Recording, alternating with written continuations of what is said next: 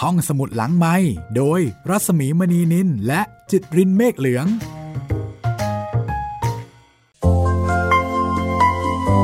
สวัสดีค่ะ ยินดีต้อนรับคุณผู้ฟังทุกท่านเข้าสู่การใช้บริการของห้องสมุดหลังใหม่ ห้องสมุดแห่งความสุขและความรื่นรมจากการเรียนรู้ จากเรื่องเล่าดีๆ จากวรรณกรรมดีๆ กับดิฉันรัศมีมณีนินนะคะ ทำหน้าที่เป็นผู้ดูแลคุณอยู่ที่ห้องสมุดแห่งนี้เป็นประจำในช่วงนี้หลายคนอาจจะบอกว่าจริงหรอ ที่บอกว่าเป็นห้องสมุดแห่งความสุข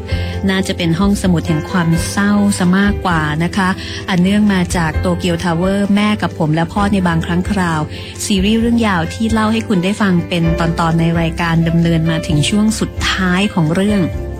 ซึ่งเป็นช่วงที่แม่ของมาคุงกำลังต่อสู้กับมะเร็ง ต่อสู้กับความเจ็บปวดทรมานอย่างถึงที่สุดนะคะ แล้วอีกไม่นานก็คงจะจากไป เรื่องราวก็กำลังจะดำเนินไปค่ะ แล้วก็เป็นช่วงที่ต้องบอกว่าแหมบีบคั้นหัวใจคนฟัง แล้วก็อย่าถามเลยนะคะว่าบีบคั้นหัวใจคนเล่าขนาดไหนแล้วถ้าเกิดว่าใครมีโอกาสได้ชมภาพยนตร์เรื่องโตเกียวทาวเวอร์ก็คงจะต้องเสียน้ำตาให้กับ ภาพยนตร์เรื่องนี้อยู่ไม่น้อยเลยทีเดียวนะคะ แม่กับผมและพ่อในบางครั้งคราว คนสำคัญที่สุดสำหรับผมครอบครัวเพียงคนเดียวของผม คนที่มีชีวิตอยู่เพื่อผม แม่ของผมอันนี้เป็นคำโปรยบนหน้าปกนะคะ ของหนังสือที่เขียนขึ้นจากชีวิตจริงของนักเขียนชื่อดังของญี่ปุ่นในตอนนี้ค่ะ นาคางาวะมาซายะ หรือว่าลิลลี่แฟรงกี้ที่เป็นนามปากกาของเขา ใครที่สนใจนะคะ ก็ย้ำกันอีกที หนังสือนี้จัดพิมพ์โดยแพรวสำนักพิมพ์ค่ะ เรื่องราวของแม่ที่มีชีวิตอยู่เพื่อลูกลูกชายคนเดียว แม่ซึ่งไม่ค่อยประสบความสำเร็จในการเป็นภรรยาสักเท่าไหร่ เพราะว่าแยกทางกับพ่อตั้งแต่ลูกชายเนี่ยยังเด็กอยู่ และหลังจากนั้นแม่ก็ทุ่มเททั้งชีวิตให้กับลูกชายเพียงคนเดียว แล้วก็อยู่กัน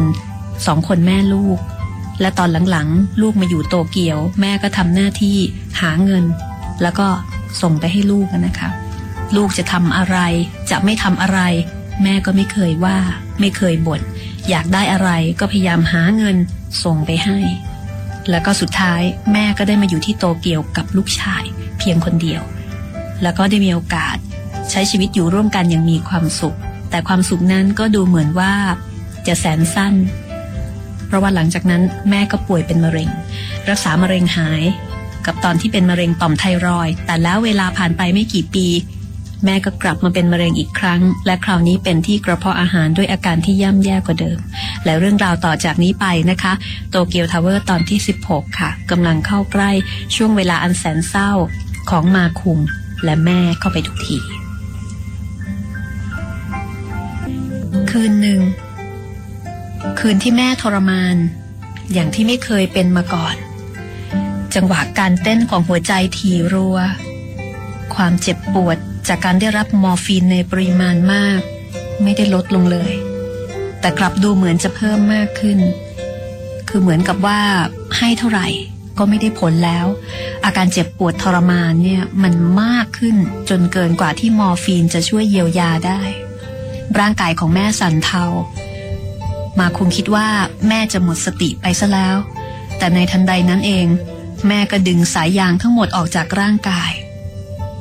ใครมองดูก็รู้ว่านั่นไม่ใช่อุบัติเหตุ แต่แม่เจตนาที่จะดึงมันออกจากแขนขาของตัวเอง มาคุงก็ตกใจทำอะไรอย่างนั้นนะแม่ มีสติหน่อย มาคุมกำมือของแม่เอาไว้แน่น จ้องเข้าไปในดวงตาของแม่ ในขณะที่แม่ ก็กำลังมองมาที่เขาด้วยสายตามุ่งมั่น ใบหน้าของแม่ เปลี่ยนเป็นใบหน้าของคนที่กำลังร้องไห้ น้ำตาของแม่หยดแม่แม่พูดกับมาคุงด้วยน้ำเสียงสั่นเครือว่า ตายก็ตาย พูดอะไรอย่างนั้นนะแม่ พอละ ตายก็ตาย พูดอะไรอย่างนั้นแม่ มาคุงกำมือแม่ กระแทกลงบนเตียงหลายครั้งทำไมต้องพูดอย่างนั้นด้วย เป็นครั้งแรกที่แม่พูดเหมือนคนอ่อนแอ เพราะที่ผ่านมาไม่ว่าจะลำบากแค่ไหน เจ็บปวดขนาดไหน แม่ก็สู้แล้วก็มองโลกแง่ดีมาโดยตลอด แต่ตอนนี้ในยามที่สติเริ่มเลือนลาง แม่ได้พูดคำคำนั้นออกมา วันศุกร์ที่ 13 เมษายน ในตอนเช้า พ่อมาถึง แม่คลายความเจ็บปวดลงแล้ว แล้วก็กำลังนอนหลับ พ่อที่ไม่รู้ว่าเกิดอะไรขึ้น พ่อมองใบหน้าของแม่ แล้วก็บอกว่า อืม นอนเก่งจริง ๆ อาการแม่ คงจะทรงอยู่อย่างนี้สักพักแล้วมั้งไม่รู้เหมือนกันว่ามีหลักฐานอะไรมาพูด เมื่อพ่อเห็นอาการของแม่อย่างนี้แล้ว จึงบอกว่าจะกลับโคคุระสักช่วงหนึ่ง ยังไม่เป็นอะไรหรอกมั่ง เดี๋ยวขอพ่อกลับไปโคคุระไปทำธุระให้เสร็จก่อน แล้วจะกลับมาใหม่นะ จะว่าไป พ่อก็อยู่โตเกียวกว่าสองสัปดาห์แล้ว ถ้าทิ้งงานมานานขนาดนี้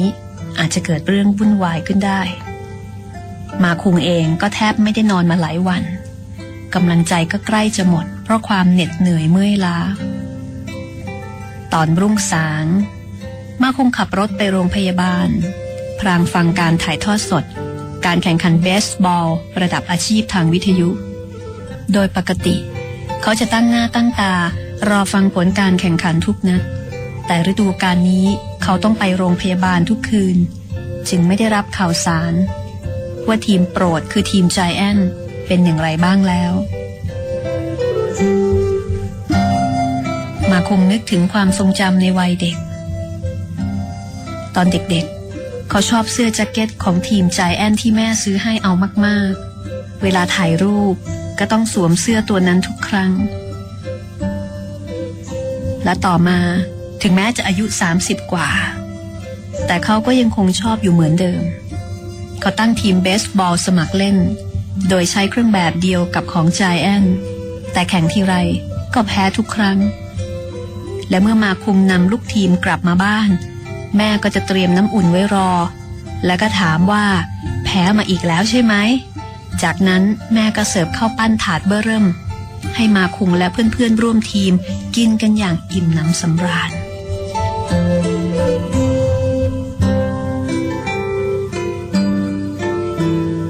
วันเสาร์ที่ 14 เมษายน ตอนเช้ามืด อาการของแม่สุดลงกระทันหัน หัวใจเต้นไม่เป็นปกติ มีไข้สูงกว่า 39 องศา ความดันต่ำลงเรื่อยๆ แพทย์และพยาบาลวิ่งวุ่นกันแต่เช้า ดวงตาที่สลึมสลือของแม่ เหมือนกำลังมองมาที่มาคุงแต่สติของแม่แทบไม่มีแล้ว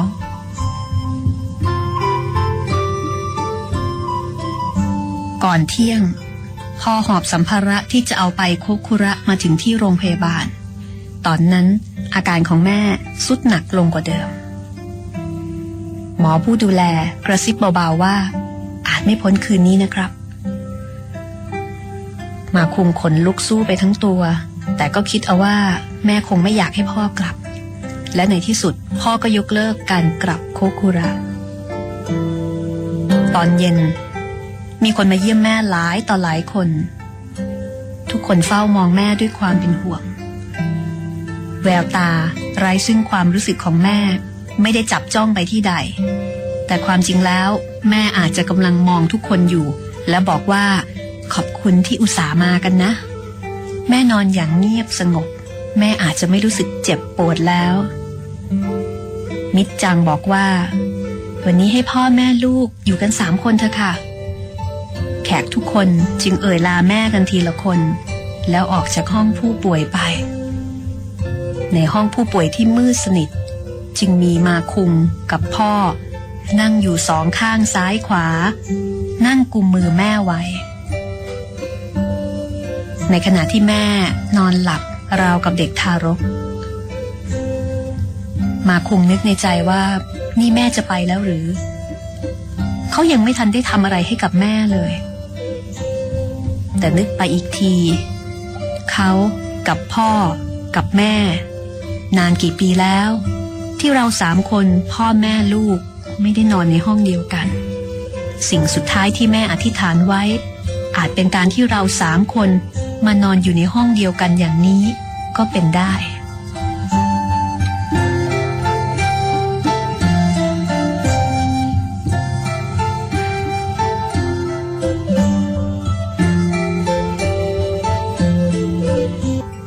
าพผู้ป่วยที่มีเพียงแสงรำไร ผมกุมมือขวาของแม่ ส่วนพ่อกุมมือซ้าย เรานั่งมองใบหน้าของแม่ที่กำลังนอนหลับอยู่อย่างเงียบๆ มือที่บวมและร้อนเผาผมกับพ่อไม่พูดอะไรกันสักคำ และไม่มีใครคิดจะออกไปสูบบุหรี่ เรานั่งอยู่อย่างนั้น ได้แต่ฟังเสียงลมหายใจอันแผ่วเบา ราวกับจะขาดหายไปของแม่ที่กำลังหลับไหล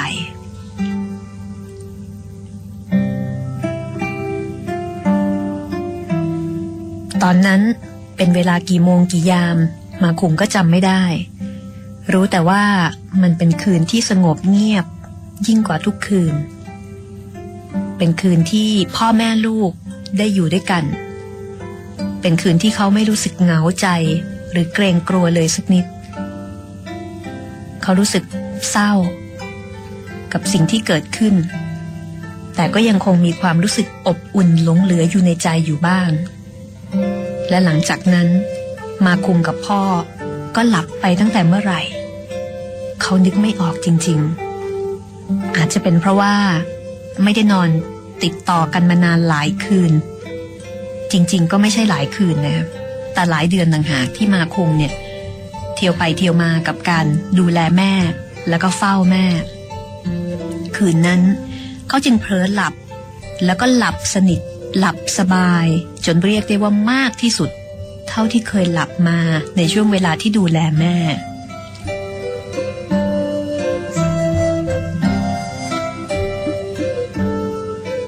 และเมื่อลืมตาตื่นขึ้น มาคุงก็พบว่า เขานอนอยู่บนเตียงเสริม มีผ้าห่มคลุม และในขณะที่เขากำลังสลึมสลือ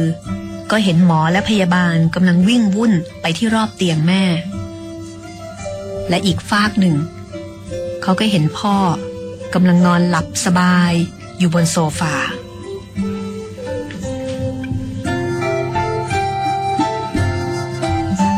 อาการของหมอและพยาบาลที่วิ่งวุ่นรอบเตียงแม่ มาคุงรีบตื่น ตรงไปเขย่าตัวพ่อ ปลุกให้ลุกขึ้นมา และไปนั่งข้างเตียงแม่ แพทย์ผู้ดูแลบอกว่าอาการน่าเป็นห่วงครับ แม่ดิ้นทุรนทุราย แววตาแสดงถึงความพยายามที่จะอดกลั้นต่อความเจ็บปวดอย่างสุดชีวิต แม่ครวญครางด้วยน้ำเสียงที่ฟังแทบไม่ออก มาคุมกำมือข้างซ้ายของแม่ไว้แน่น พรางซับเหงื่อเม็ดโตที่หน้าผาก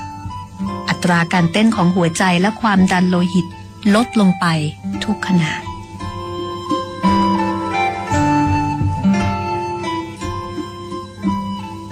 พ่อยืนอย่างหมดเรี่ยวแรงอยู่ข้างหลังมาคุง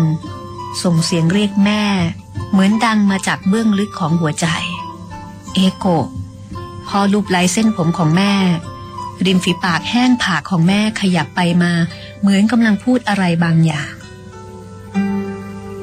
เหมือนกับแม่นี่พยายามจะพูดอะไรบางอย่างกับมาคุง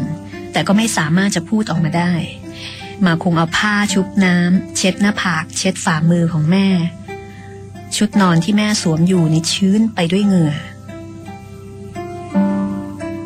แม่ทำท่าเหมือนกับว่าอยากจะกินน้ำมาคงก็ หยิบเหยือกแล้วก็วิ่งไปยังเครื่องทำน้ำแข็ง ยื่นมือก็ไปกวาดน้ำแข็งออกมาจากช่องส่งน้ำแข็งให้มากที่สุดเท่าที่จะมากได้ แล้วก็รีบวิ่งกลับมาที่ห้อง ตอนนั้น แพทย์และพยาบาลยืนนิ่งไม่ขยับตัว ได้แต่เฝ้ามองเครื่องวัดการเต้นของหัวใจ ก็คือว่าเป็นช่วงสุดท้ายแล้วจริง ๆ มาคุงก็หยิบน้ำแข็งขึ้นมาก้อนหนึ่งแล้วก็ลูบไปบนริมฝีปากของแม่ แม่ก็พยายามดูดอย่างเต็มที่เหมือนกับว่าหิวน้ำมาก แล้วก็ต้องการน้ำมากกว่าทุกครั้ง หมาคุงก็บอกว่า แม่หิวน้ำมากเหรอ ทรมานใช่ไหม ไม่ต้องห่วงนะ ผมกับพ่ออยู่ตรงนี้แล้ว แม่มองมาคุงไม่วางตา แล้วก็ดูเหมือนว่าแม่พยายามอย่างเต็มที่ในการที่จะเปล่งเสียงพูดอะไรออกมา ในขณะที่ต้องต่อสู้กับความทรมานและความเจ็บปวด แม่พยายามที่จะบอกอะไรบางอย่างกับเขา แต่ถึงแม้พยายามแค่ไหนก็ไม่มีเสียงเล็ดลอดออกมา มาคงใช้มือข้างหนึ่งกุมมือแม่ไว้แน่น อีกข้างก็ลูบท้องของแม่ พางพยายามถามว่า แม่จะพูดว่าอะไรนะ เป็นอะไรเหรอ แม่หายใจติดขัด ไม่รู้ว่าเป็นเพราะไม่ได้ดังใจหรือว่าเพราะเจ็บปวด คิ้วของแม่ขมวดตึง มองมาคุงด้วยแววตามุ่งมั่น พยายามขยับริมฝีปากอย่างสุดชีวิต ในตาของแม่ดูว้าวอน แม่ดึงเรี่ยวแรงที่เหลืออยู่ทั้งหมดออกมา เพื่อจะบอกอะไรกับมาคุงคำพูดที่ออกมาไม่เป็นเสียงสำหรับแม่มันคงจะเป็นเสียงที่ดังที่สุดที่สามารถจะเปล่งออกมาได้ แม่กำลังจะสั่งลามาคุงเป็นครั้งสุดท้าย แต่สิ่งที่แม่ต้องการจะพูดออกมานั้น มาคุงฟังไม่ออกเลยแม้แต่นิดเดียวคำพูดที่แม่ต้องการพูดกับผมก่อนจากไป ผมจับความจากคำพูดเหล่านั้นไม่ได้เลย แต่แม่ก็ไม่ละความพยายาม แม้ลมหายใจจะอ่อนลงทุกที แม่ก็ยังใช้แววตาและสีหน้ากับริมฝีปากที่เริ่มขยับขยื่นไม่ได้นั้น สั่งลาผม ขอโทษครับแม่ ผมฟังไม่ออกเลย แต่ว่าผมรู้นะ ผมเข้าใจสิ่งที่แม่ต้องการ ผมเข้าใจดี ไม่ต้องห่วงนะแม่ ไม่ต้องห่วงผมแล้ว ตอนนี้ตัวเองจะเป็นไงบ้างก็ไม่รู้ แม่ไม่ต้องเป็นห่วงคนอื่นนะกรอก แม่ต้องห่วงตัวเองบ้าง ผมรู้แล้ว เข้าใจแล้วล่ะ ถ้าทรมานขนาดนี้ ไม่ต้องพูดอะไรแล้วนะแม่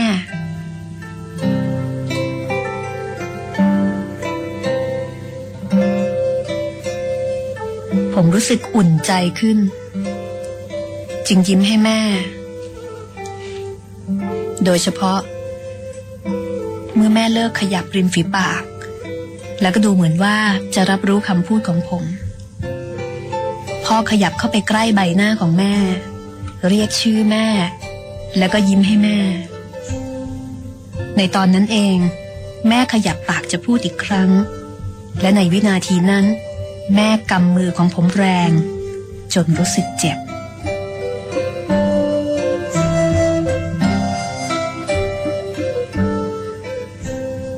และแล้วแม่ก็พยายามขยับตัวลุกขึ้นอย่างสุดแรง จนน่าตกใจว่า ไปเอาพละกำลังมาจากไหน แม่ใช้กล้ามเนื้อหน้าท้องพยุงช่วงไหล่ของตัวเองขึ้นมา บีบมือของมาคุงแรงจนกระดูกแทบแตกและก็กำลังขืนตัวขึ้น ดวงตากลมโตของแม่ ขยับเข้ามาใกล้ใบหน้าของผม ริมฝีปากแสดงถึงความอาลัยอาวรณ์และแล้วร่างของแม่ก็ค่อยๆ เอ็นลง ราวกับผืนทรายริมชายหาดที่ถูกน้ำทะเลพัดพาไป แม่ค่อยๆ ปล่อยมือผม เส้นกราฟในเครื่องวัดอัตราการเต้นของหัวใจ กลายเป็นเส้นตรง เสียงสัญญาณลากยาว เหมือนกับละครโทรทัศน์ แพทย์เปิดตาของแม่แล้วใช้ไฟฉายส่อง ใช้หูฟังเพื่อจับจังหวะการเต้นของหัวใจ และจับชีพจร มองนาฬิกาข้อมือ แล้วโค้งคำนับ ห้องสมุดหลังไม้โดยรัสมีมณีนินและจิตรินเมฆเหลือง ตอนนี้เริ่มได้รับอีเมลจากคุณผู้ฟังที่เขียนมาบอกเล่าประสบการณ์กับการต่อสู้หรือว่าการเผชิญหน้ากับโรคมะเร็งนะคะ เป็นประสบการณ์ของคุณผู้ฟังท่านหนึ่ง ซึ่งคุณแม่เนี่ยป่วยเป็นโรคมะเร็ง ยังคงรับอยู่นะคะสำหรับการเรียนรู้ ในเรื่องที่จะต้องเผชิญกับภาวะวิกฤตของชีวิตของสมาชิกในครอบครัวกับโรคมะเร็งสำหรับโตเกียวทาวเวอร์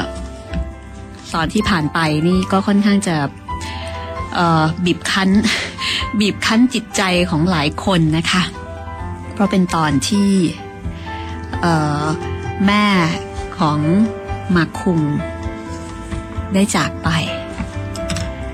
วันนี้ก็เป็นตอนที่ 16 แล้วนะคะ ถามว่าจบหรือยัง ก็ใกล้จะจบเต็มทีละค่ะ อาจจะอีกสักสองตอนสามตอนนะคะเดี๋ยวขอดูอีกที ก็ถ้าเกิดว่าใครต้องการจะเสนอเรื่องใหม่ ก็เสนอมาได้แล้วนะคะดิฉันเองก็คิดเอาไว้ในระดับหนึ่ง แต่เดี๋ยวรอการตอบรับจากคุณผู้ฟังก่อน คือพูดยาวนิดนึงนะคะ เพื่อเบรกอารมณ์ เพราะว่าช่วงที่แล้วเนี่ยมันค่อนข้างจะเศร้าเนาะคนเล่าก็เศร้า แต่ช่วงต่อไป มันจะเศร้ายิ่งกว่านั้นค่ะ จะเศร้าขนาดไหนจะเศร้ายังไงนะคะ แม่จากไปทั้งคนแน่นอนว่าเป็นความเศร้าจับขั้วหัวใจทีเดียว โดยเฉพาะสำหรับมาคุงคนที่ชีวิตทั้งชีวิต มีแม่ เป็นครอบครัวเพียงคนเดียว มีแม่เป็นคนที่สำคัญที่สุดในชีวิตของเขา และแม่ก็เป็นคนที่มีชีวิตอยู่เพื่อเขา และตอนนี้แม่ได้จากไปแล้ว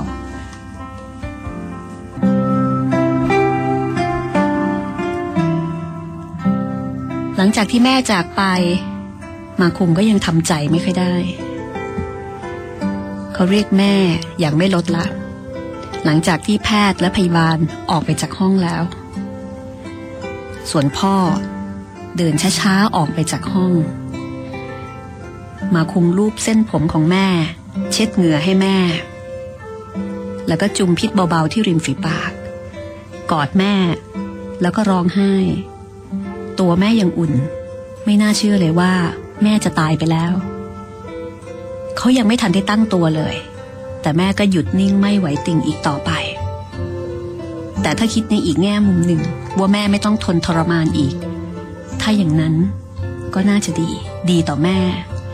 ใบหน้าของแม่ ดูสงบ อาจจะเป็นเพราะว่าแม่ต่อสู้กับชีวิตมาเต็มที่แล้ว ตอนนี้จึงหลับลงได้อย่างสบาย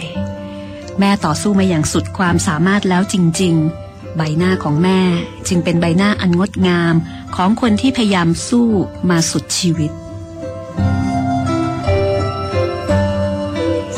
วันที่ 15 เมษายน ปีคริสต์ศักราช 2001 ฤดูใบไม้ผลิครั้งแรกของศตวรรษที่ 21 แม่อายุได้ 69 ปีกำลังจะอายุ 70 ปีในเดือนหน้า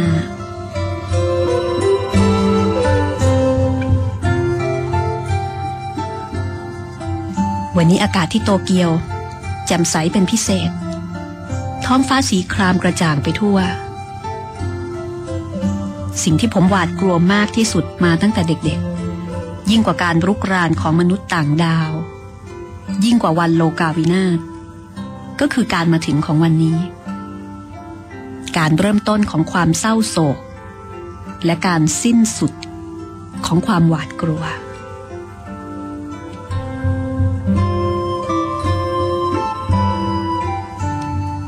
มาคงถูกพาออกมาจากห้องผู้ป่วย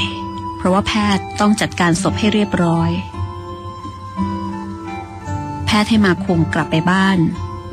แล้วก็เอาชุดมาเปลี่ยนให้แม่หนึ่งชุด มาคุงขับรถกลับมาที่ห้องเช่าที่ซาซาสิกะที่เคยอยู่กับแม่ เมื่อเข้าไปในห้องของแม่ เขายังคงได้กลิ่นของแม่จากข้าวของเครื่องใช้ที่แม่จัดเก็บไว้อย่างเป็นระเบียบ เขายังมองเห็นภาพแม่ หัวเราะอย่างร่าเริงอยู่ในข้าวของแต่ละชิ้น ชุดกระโปรงตัวโปรดของแม่ ชุดลายสกอตสีน้ำตาล ที่แม่ซื้อมาจากร้านธรรมยะที่โคคุระเมื่อหลายปีก่อน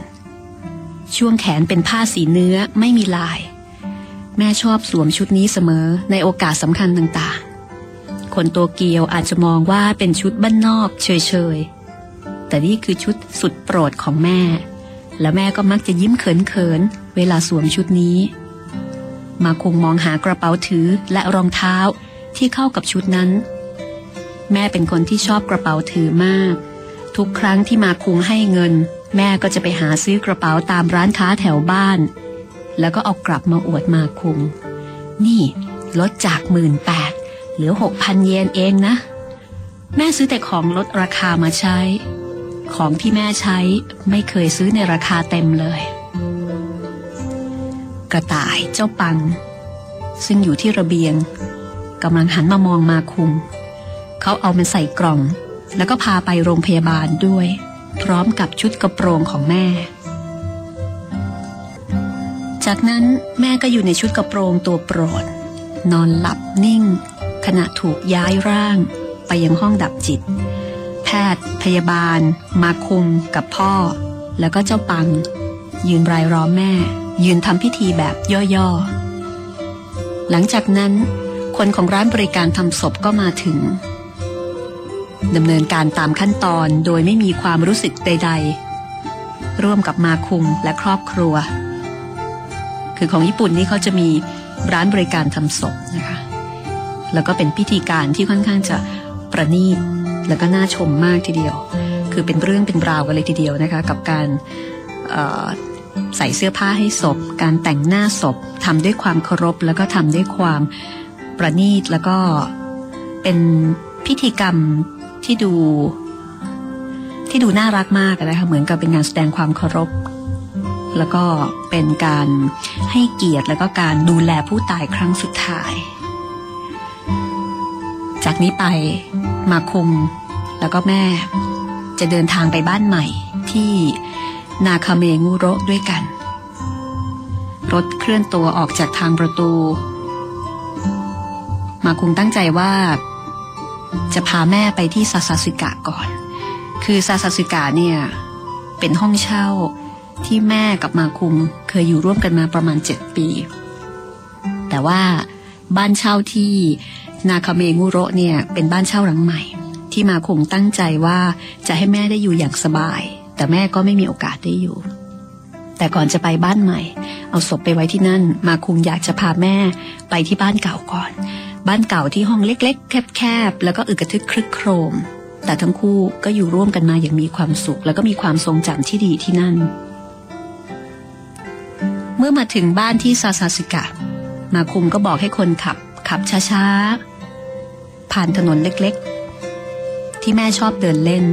ซึ่งยังคงมีดอกซากุระให้เห็นอยู่ประปราย ทุกครั้งที่ลมพัดมา กรีบดอกซากุระซึ่งร่วงโรยอยู่บนพื้น จนดูราวพรมสีชมพูอ่อน ไหวตัว มองดูคล้ายเกลียวคลื่น อากาศช่างดีจริง ๆ วันนี้ ถ้าแม่ยังยังคงอยู่ แม่คงจะดีใจมาก เมื่อวานนี้มันเคยเป็นภาพวิวทิวทัศน์ธรรมดาธรรมดา แต่วันนี้มันกลายเป็นสถานที่แห่งความทรงจำที่หาสิ่งอื่นใดมาทดแทนไม่ได้ รถเคลื่อนช้าๆ ผ่านทิวแถวต้นซากุระ ที่แม่เคยชอบ แล้วก็มุ่งหน้าตรงไปยังนาคาเมงุโรด้วยกัน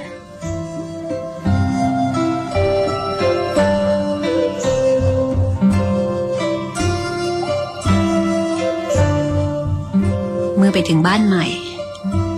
มาคุงก็บอกแม่ในใจว่า แม่ ที่นี่คือบ้านใหม่ล่ะ บ้านที่ผมเช่า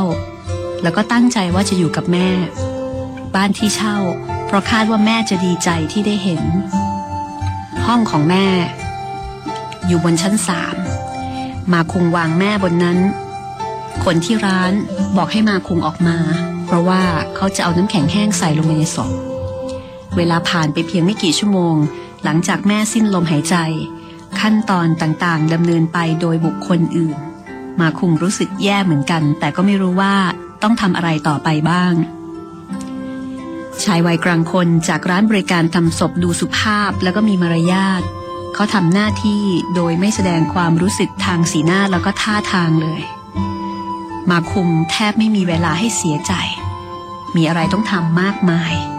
เตรียมรูปที่ใช้ในงานศพ พิธีสวด พิธีเผา แล้วก็ต้องคุยเรื่องค่าใช้จ่ายอื่น ๆ ที่เกี่ยวข้อง แม่ของมาคุงสะสมเงินเอาไว้กับมูลนิธิเพื่อให้ลูกเอาไปใช้ทำศพ เมื่อตัวเองจากไปคือรอบคอบมาก แม้แต่ค่าทำศพของตัวเอง ก็เป็นห่วงว่าลูกเนี่ย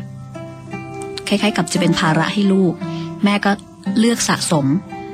แต่เนื่องจากว่าแม่เองก็ไม่มีไรายได้ แม่ก็เลยเลือกสะสมแบบที่ถูกที่สุดที่พอจะจ่ายได้ จ่ายเดือนละ 3,000 เยน 90 ครั้ง รวมเป็น 270,000 เยน แต่ถึงอย่างไรเงินจำนวนนี้ ก็ไม่พออยู่ดี เพราะว่ามาคุงอยากจะใช้ดอกลิลลี่สีขาวตกแต่งงาน มาคุงอยากจะจัดงานให้ดีให้เต็มที่ เขาอยากทำพิธีที่บ้าน ไม่ใช่ที่วัด เขาไม่อยากพาแม่ไปที่อื่นอีกแล้ว บ้านใหม่ บ้านที่ไม่มีอะไรนอกจากที่นอนกับโต๊ะ เพราะว่ายังไม่ได้ตกแต่งใด ๆ ทั้งสิ้น แต่ก็เป็นบ้านที่มาคุงทำสัญญาเรียบร้อย ได้รับกุญแจมาแล้ว แม่นอนอยู่ในห้องแบบญี่ปุ่นชั้นสามห้องที่ว่างเปล่า น้ำแข็งแห้งถูกใส่เอาไว้ในด้านในของเสื้อ สีหน้าของแม่ดูเงียบสงบ และดูเหมือนว่ากำลังยิ้มอยู่ด้วย กลางคืน ทุกคนลงไปชั้นล่าง เพื่อนๆของมาคุงมาร่วมงาน ทุกคนเสียใจ เพราะว่าแม่ของมาคุงเนี่ยสนิทกับเพื่อนๆมากทำอาหารอร่อยๆ ให้เพื่อนๆของมาคุงกินเป็นประจำเมื่อทุกคนมาที่งาน แล้วก็เริ่มดื่มเหล้ากัน มีมาคุงเพียงคนเดียว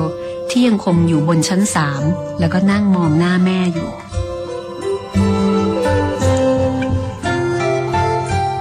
มาคงนั่งพูดคุยกับแม่ ราวกับว่าแม่ยังคงมีชีวิต แม่เป็นยังไงบ้าง บ้านหลังเนี้ย ถ้าเป็นที่นี่แล้วก็แม่จะซื้อตู้เสื้อผ้าเพิ่มอีกสักตู้ก็ได้นะ แม่จะได้มีที่เอาไว้เก็บของเยอะๆไงที่ทำงานของผมก็อยู่ข้างล่างนี่เอง จะมีแขกเข้าออกตลอดเวลาเลยนะ แม่ชอบคนเยอะๆไม่ใช่เหรอ ทุกคนอยากกินอาหารฝีมือแม่กันทั้งนั้นแหละ ผมเอื้อมมือไปแตะแก้มอันเย็นเฉียบของแม่ แล้วน้ำตาก็ไหลพร่างพรูออกมา ราวกับน้ำฝนที่รั่วลงมาในอ่าง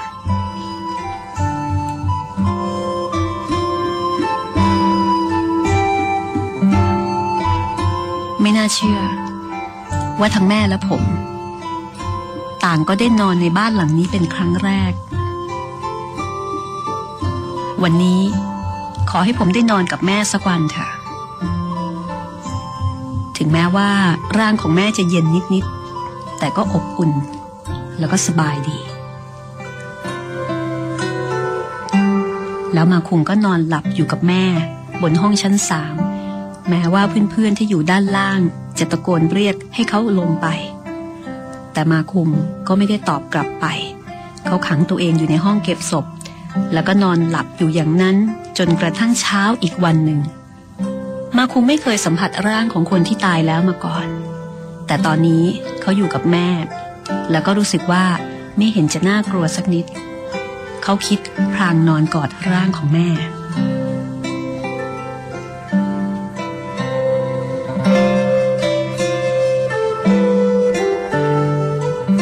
จากนั้นมาคุงเตรียมพิธีสวดด้วยความร่วมมือของทุกๆคน เช้าวันรุ่งขึ้น เริ่มตั้งโรงศพ วางโปสเตอร์ไว้ตรงกลาง แล้วก็ประดับดอกลิลลี่เอาไว้โดยรอบ ราวกับเป็นสวนดอกไม้ เมื่อสองวันที่ผ่านมา แม่นอนอยู่ในห้องแบบญี่ปุ่น แต่ในวันพิธีสวด ร่างของแม่ถูกย้ายเข้าไปอยู่ในโรงตอนที่แม่ยังอยู่บนที่นอน มาคุงยังคงมีความหวังว่าแม่จะฟื้นขึ้นมาอย่างกระทันหัน แต่ในทันทีที่เห็นแม่อยู่ในโลงศพอันคับแคบ เขารู้สึกเงาขึ้นมาจับใจ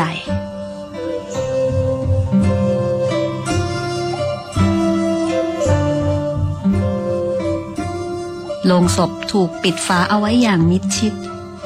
บริเวณศีรษะมีหน้าต่างบานเล็กๆ ที่สามารถจะมองเห็นหน้าแม่ได้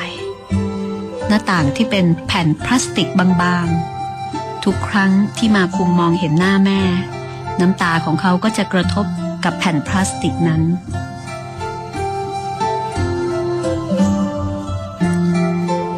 แม่ได้รับดอกไม้มากมาย จากญาติ จากคนรู้จัก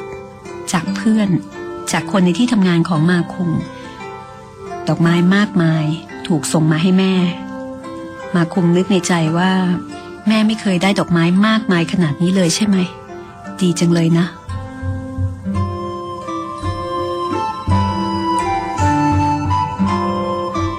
าโนบุเอะป้าเอมิโกะน้าบูบุ พี่น้องอันเป็นที่รักของแม่ เดินทางจากฟูกุโอกะ พอมาถึง ทุกคนก็ร้องไห้กระจองงอแงห้อมล้อมร่างของแม่ราวกับเด็กๆ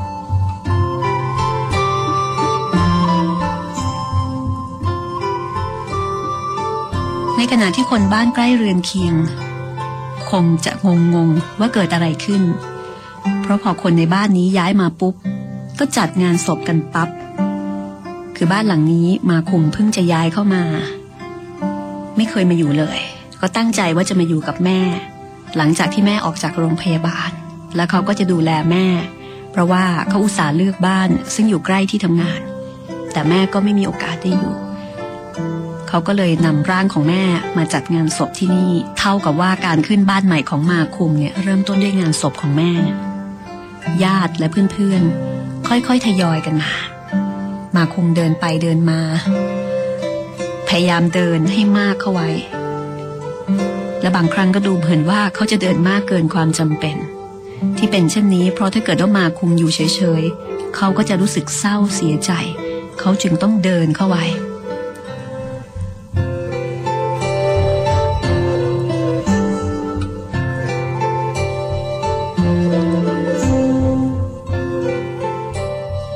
มีคนซื้อเหล้าฮักไคซังมาให้แม่20ขวด นี่เป็นเหล้าสุดโปรดของแม่ แม่เคยชอบดื่มแต่เหล้าราคาถูกที่เป็นจุกล่องกระดาษ ยี่ห้อนี้เป็นเหล้าชื่อดัง มีคนนึกถึง แล้วก็ซื้อเอามาให้แม่ คือคนญี่ปุ่นนี่เขาจะกินสาเกใช่ไหมคะ กินสาเกแล้วก็คือเหมือนกับว่ากินเป็นวิถีชีวิตของเขาแต่ไม่ได้กินกันแบบ เมาเอาเป็นเอาตายอะไรเหมือนของเรานะคะ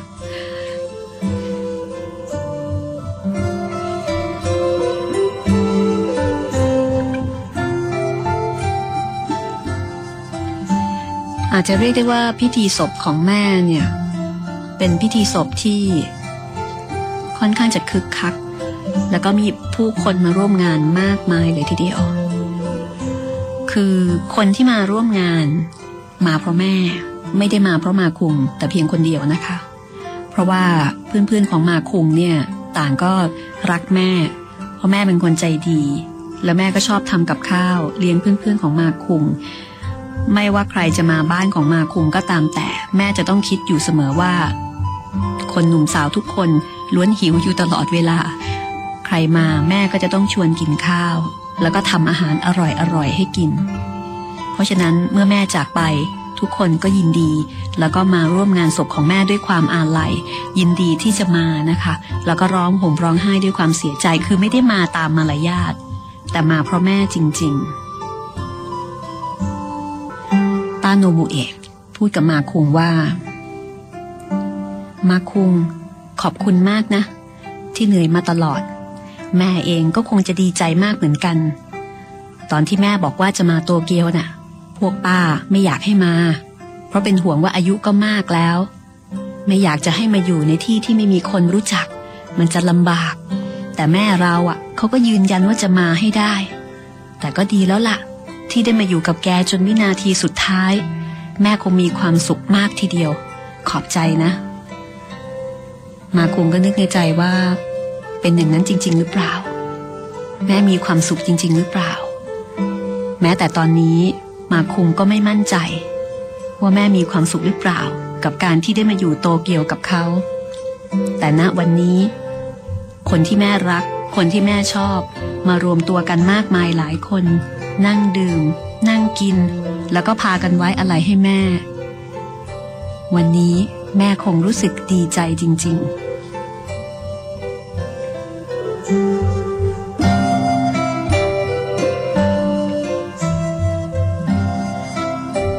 วันพิธีเผา วันนั้นอากาศแจ่มใส ลมในฤดูใบไม้ผลิพัดเบาเย็นสบาย